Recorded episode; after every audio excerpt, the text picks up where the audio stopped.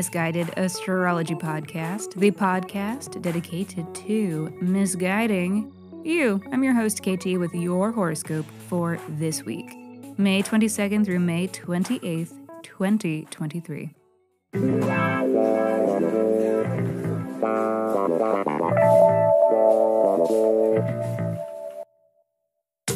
Welcome back to the podcast where I don't know you, but it might seem like I do because I am sharing musings that are based upon the sun and the moon and the planets and shit. Every week I do a little sky spying and then report back so that you can know what the fuck is going on around here. The astrology is sound, but my guidance may not be, and that is totally up to you.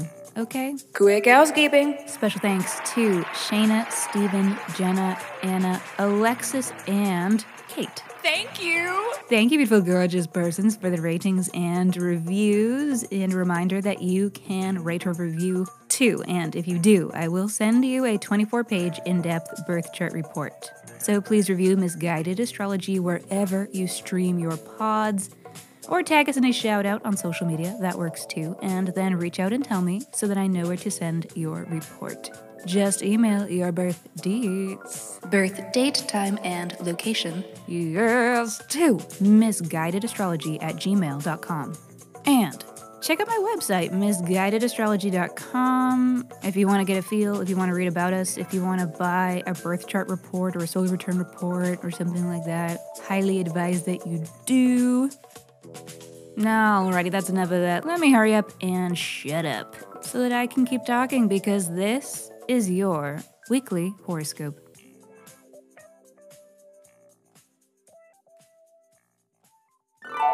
Monday. Another pasta decoupage day. As Mars squares Jupiter. If you didn't listen to last week's scope, you wouldn't get it. like if you know, you know, did I have to explain it? Do you get it? Do you get it?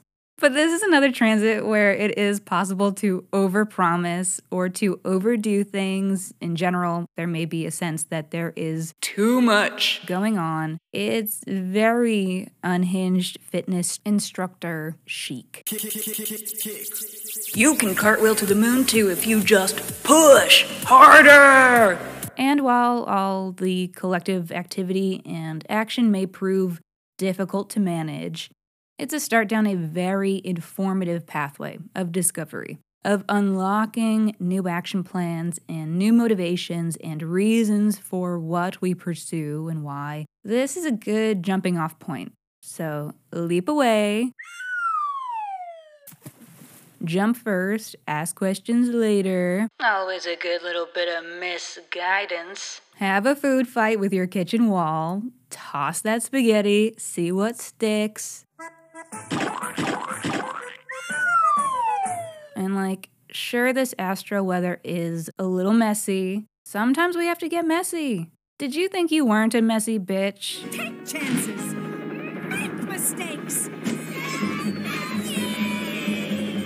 Also, today will feel like a big energetic boost. Last week, I think a lot of us felt sluggish as Mars, planet of energy, was in maximum fall. It was easy to feel a little flat and energetically just unmoored despite all that was going on, and it was a lot, um, especially with the new moon occurring, which is also a low energy moment. But this is a big jumpstart to the week.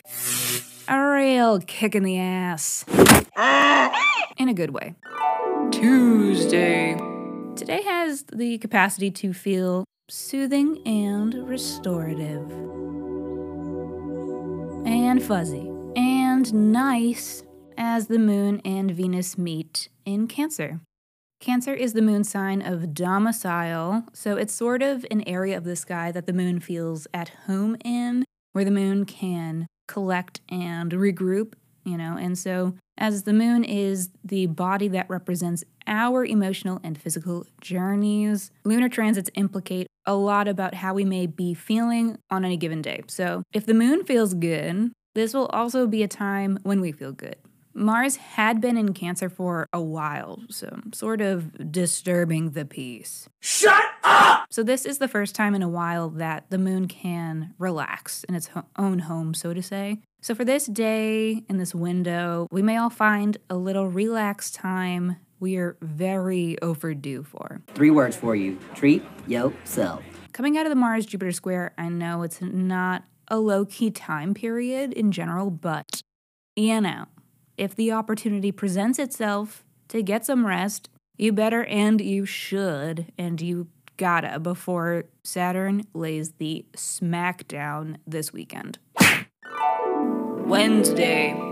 All right, well, that was um, a little short lived chill time uh, before the moon went and wandered straight into a T square involving Mars and Pluto and Jupiter at the bending of the nodes. Hey yo, what the fuck? It's tumultuous. Ladies and gentlemen, the captain has turned on the fasten seatbelt sign. If you're up and about in the cabin, we ask that you take your seats and make sure your seatbelt is securely fastened. The moon will make a conjunction with Mars, which should be the most noticeable component of this certifiable clusterfuck. This is a sort of unfortunate feeling convergence of vastly different forces coming together, but we can expect that we may feel very energized or very worked up. It's a very up tempo time.